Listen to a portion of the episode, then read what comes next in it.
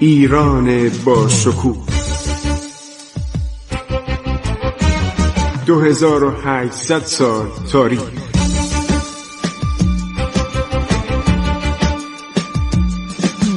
عبور از تاریخ.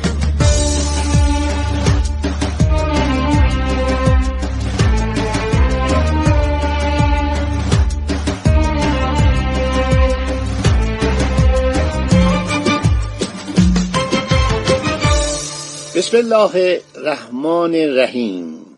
من خسرو معتزد سلام به شما می کنم به شما شنوندگان عزیز و فرهیخته رادیو جوان که می‌دانم تعدادتون خیلی زیاده. از خیلی از آدم ها در نواحی مختلف کشور میشنوم که این برنامه رو گوش میدن. خب هر شود که محمد وحبی افندی سفیر عثمانی میاد به شیراز. میره خدمت کریم خان. میگه قربان شما بسره رو جزو املاک و مستقلات مادر سلطان عرض شود عثمانی بدانید. بهتر کریم خان هر شهر و نایه دیگری از کشور عثمانی در نزدیک سرحدات ایران را می‌خواهد اعلام کند تا آن شهر یا ناحیه به ایران داده شود. ولی از بسته صرف نظر کنید این مال مادر سلطانه. کریم خان میخنده پاسخی بهش نمیده اونو به استانبول باز میگردن. ببینید مرحوم دکتر پرویز رجبی کتابی نوشته درباره کریم خان زن. قدرت ارتشش رو نوشته وضعیتش رو نوشته توپخانهش رو نوشته. خیلی زحمت کشید. خدا بیامرزه این مرد بعد دانشمندی بود. و کتابش هم اینجا هست. ولی الان من دارم از روی کتاب دریانوردی و نیروی دریای ایران در گذر تاریخ خسرو معتزد دارم براتون ماجرای بستر میگم. هر شود حضور انورتون که در سال 1186 هجری قمری اشاعه تاون باعث مهاجرت عده زیادی از مردم عراق عرب به ایران شد. در بیرون شهرها آنان خود اردو برپا کردند و خاربار از سوی مردم ایران به سوی ایشان ارسال می‌شد. بدین ترتیب با یک قرنطینه ساده تا اون در شهرهای جنوبی ایران ساری نشد.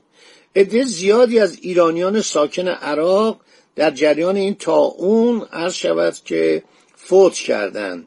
بازماندگان متففیان رفتن. وقتی تا اون تمام شد به مقامات عثمانی مراجعه کردند خواستار دریافت ماترک و میراث آنان شدند مقامات عثمانی دستور ضرب و جهر ایرانیان را صادر کردند این عثمانی ها خیلی آدمای بخیلی بودند و خیلی ایرانی را اذیت می‌کردن. به بحانه های مختلف. شما از زمان صفویه ببینید. وقتی که حجاج ایرانی از طریق عربستان می‌رفتن به طرف مکه مکرمه یک بار کاروان ایرانی ها رو همه رو کشتن. از جمله دو تا عمه شعباس رو کشتن. و دولت ایران شکایت می‌کنه که آقا شما چرا حجاج که دارن وظیفه دینی خودشون انجام میدن فریزه دینی خودشون انجام میدن شما می‌گیرید می‌کشید. گفتن همینه که هست. دولت عثمانی گفت من زبطیه دارم. زبطیه یعنی ژاندارمری. گفت ما نمی‌رسه. این دو میلیون کیلومتر مربع است. ما نمی‌تونیم. و شما باید اخاوه بدید. اخاوه یعنی حق برادری. علا رقم این اینا کشتار می‌کردن. متجاوز شده بودن. این بود که مردم مدت ها نرفتن. دولت عثمانی اومد تعهد کرد که دیگه مزاحم حجاج ایرانی نشه زبطیه بذاره نگهبان بذاره. اینا هیچی نمیفهمیدن. یعنی فکر نمی‌کردن اینا دارن وظایف دینی خودشون فرایض رو به جا میرن. حمله می‌کردن میکشتن. شما سفرنامه عطابک اعظم رو بخونید. در اوایل قرن بیستم رفته دور دنیا چرخیده. موقع حج خودش از طریق مصر رسونده به عرشبت عربستان. اونجا میگه میگه تا غافل ما می‌شدیم این سفرنامهش هست.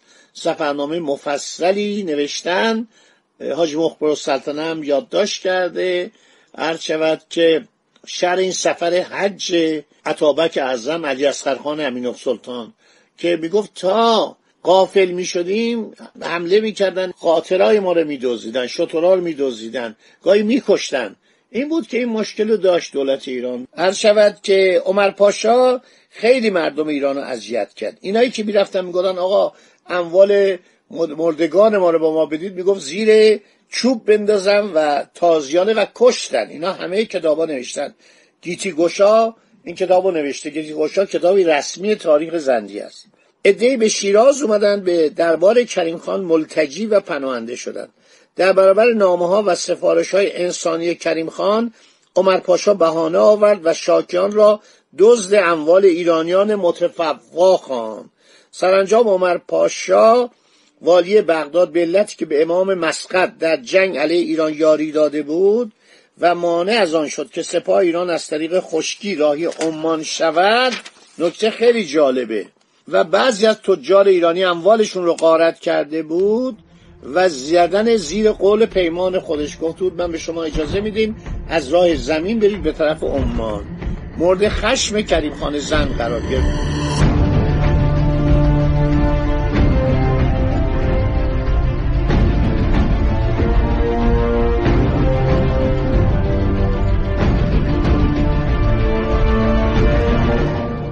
دولت ایران در زمان کریم خان از دربار استانبول خواهان اعدام و فرستادن سر بریده عمر پاشا حاکم بغداد شد به دربار ایران. باب عالی یعنی دربار عثمانی بهش بودن باب عالی در بزرگ. توجهی به این درخواست نشان نداد. و جالب اینجاست که خود دربار عثمانی هم چندان دل خوشی از عمر پاشا نداشت چون عمر پاشا از ممالیک بود. ممالیک فرمان روایانی بودن از کشورهای مختلف تحت سلطه عثمانی. مثلا خاندان خجیوی مصر از آلبانی بودن. این خانواده ممالیک بودن. اینها از آلبانی اومده بودن فرمان روای مصر شد بودن. محمد علی پاشا سرسلسله از به اصطلاح فرمان روایان آلبانی بود. اینا رو دولت عثمانی تغییر می‌داد.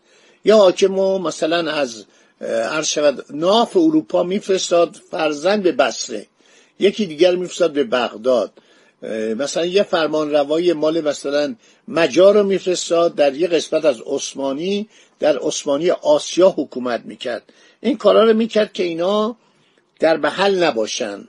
حالا دربار عثمانی هم چون از این خوشش نمی اومد از عمر پاشا عرض شود که در مورد عمر پاشا که آدم بالاخره قدرتمندی بود زمان سوزی می‌کرد که این بمونه و دولت ایران نتونه بستره بگیره.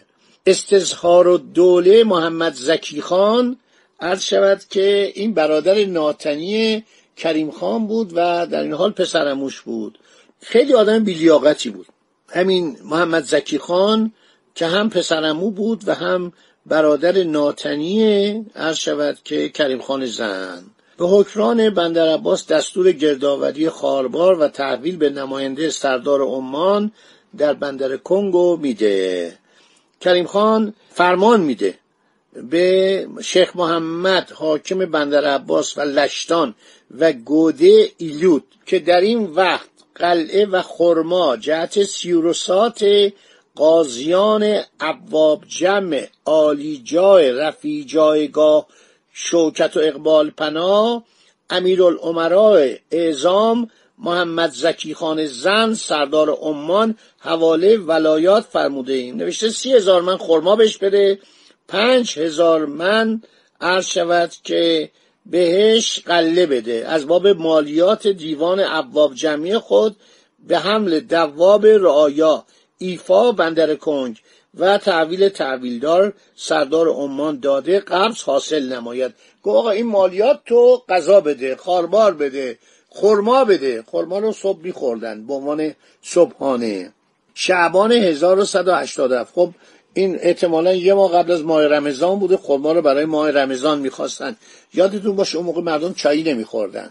به جای چایی قهوه نوشیدن قهوه متداول بود یا جوشانده های مختلف میخوردن. در صورت این چای در زمان صفویه در ایران خوردنش باب شده بود. قبل از لندن. ما در اصفهان عرض شود چایخانه هم داشتیم. ولی نمی‌دونم چرا یک دفعه منسوخ شد و قهوه جاشو گرفت. همین که در تمام ایران شما هر جا میرید میگن قهوه خانه. تو بین راه ها تو نمی‌دونم بیابان ها تو کاروانسراها هر جا میرید میگن قهوه خانه. در که قهوه نیست اونجا. وقتی شما میرید اونجا به شما چایی میدن. ولی جالبه که این چای در دوران قاجار دوباره متداول شد.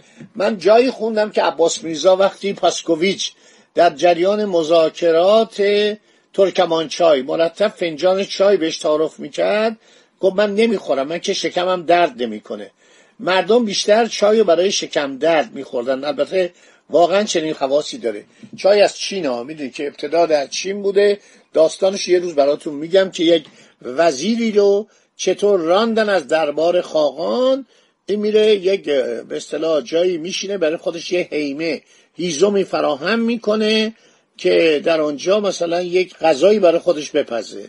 آب گرم که خواهد به اصطلاح آماده کنه یک برگی میفته تو این آب گرم. چند تا برگ میفته و این وقتی این به اصطلاح محلول می‌خوره می‌بینه حالش خوب میشه دل دردش خوب میشه نشاط پیدا می‌کنه سر حال بیده این برگ چای بوده. شای چینی ها به چای میگن شای.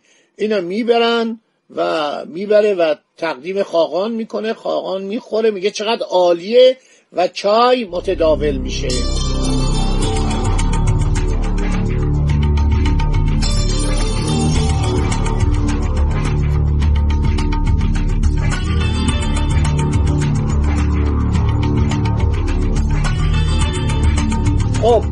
هر شود که کریم خان در سال 1189 به فکر منظم کردن یک قشون جدید یعنی مثل قشون متحدالشکلی که عباس میرزا بعدا درست کرد. برای تشکیل نظام جدید از افسران نیروی دریای هلند عرض شود که مال کمپانی هند شرقی هلند بودن استفاده کرد. برای تقویت توپخانه از اینا استفاده کرد. در سال 1191 هنگام جنگ با عثمانی سپاهی منظم و نیرومند مرکب از هشتاد هزار جنگجو در خدمت کریم خان بود که حرکت کنن عرض شود که به طرف عثمانی. منبع من چه کتابی تاریخ جامع ایران از انتشارات دائرت المعارف بزرگ اسلامی که متاسفانه من چند جلدی بیشتر از این دائرت المعارف و مرحوم دکتر عنایت الله رضا به من اهدا کرد ولی ندارم. خب در سال 1189 میشه 1775 میلادی کریم خان زن موقع را برای لشکرکشی به بسته و تصرف آن بندر مناسب دید. خب دوستان این ساعت هم به پایان رسیدیم. 15 دقیقه. تو همین مدت کوتاه میلیون ها شنونده دارن این برنامه رو میشنوند من از جاهایی تلفن دارم که باور نمی کنم که در اقصانقات ایران و حتی شنیدم در خارج از ایران در کشورهای همسایه این برنامه عبور از تاریخ رو گوش میدن و هر شود روی ماهواره هم که شنیده میشه در صورت از شما خداحافظی می‌کنم تا برنامه بعدی ما داریم به آخر کریم خان زن می‌رسیم و متاسفانه بدبختی هایی که بعد از او نصیب ایران شد. خدا نگهدار شما باد.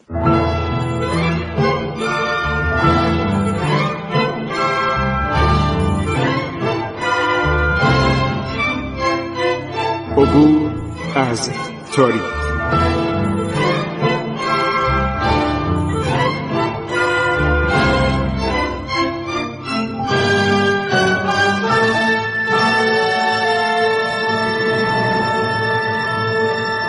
ایران با شکوه. 2800 سال تاریخ.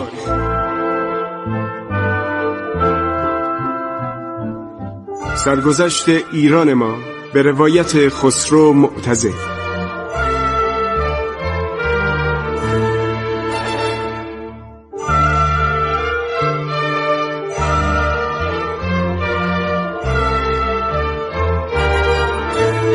عبور از تاریخ با رادیو جوان.